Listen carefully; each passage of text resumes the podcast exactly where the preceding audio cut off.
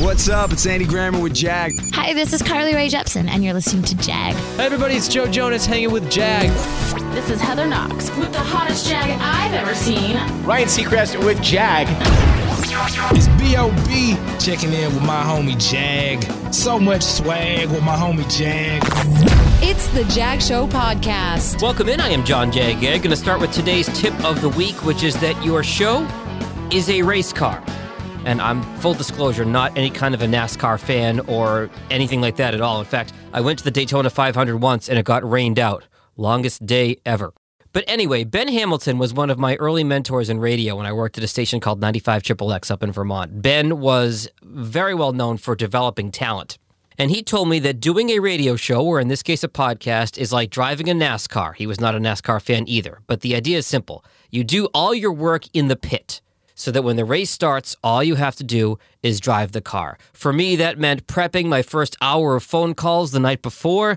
It meant knowing every single time I cracked the mic what I was going to do. Was I going to talk about a contest? Was I going to talk about something happening with celebrity gossip? Was I going to talk about the weather? Whatever it was, I had the blueprint for the show. How does that translate for me for podcasting now? Now, everybody's different the way they prep a show. Some people, like my guest this past Tuesday, Brian Drake, wing it and do a great job. Others script the entire thing, and the danger there is if you're not careful, you can sound like you're reading. I've fell victim to that when I was scripting out a couple of podcasts when I first started doing this. And it was my lovely wife who pointed it out that it sounded like I was reading. So what I do now to prep my show, and I prep both shows each week two different ways because they're two different styles of show. The five minute Friday show that you're hearing right now, I actually write my show notes first and then I pull them up on the screen and refer back to them. These are mainly for any links and uh, podcast news stories I want to include. But it gives me a rough bullet point outline of what I want to talk about in the show without putting an entire script in there that I'm going to sound like I'm reading. So that's why I do it as bullet points. Uh, for my Tuesday show, when I have a guest, I actually do write out or type out the intro for the show. I do read that, and then from there, I've got bullet points of questions I want to ask. And if the guest says something interesting that's not on my list, I might make a note or just remember to come back to that and ask. So it works differently for everybody, but my best suggestion would be know where you're going to start, where you're going to end, and how you're going to get there. Bullet points I find to be the most effective. Individual results may vary. Some quick hits on podcasting news this week. YouTube listening is down, but YouTube Music is soon going to replace Google Play Music uh, in order to make a run at Spotify so that the Google YouTube conglomerate can really try to make a run at Spotify. That link is in the show notes. Great, interesting story from Edison Research. An event called Podthon 20 is this weekend. It is a virtual summit for podcasters. It is this Saturday and Sunday. Podcasting revenue, some interesting numbers here from the IAB, that's the uh, Interactive Advertising Bureau. Podcasting advertising revenue grew faster than expected in 2019, up to $700 million. Now there was an expectation that number would hit 1 billion here in 2020, but that has obviously slowed down because of COVID. Probably not going to hit a billion in 2020. It'll be sometime in 2021. Bottom line, it's growing and it's growing very quickly.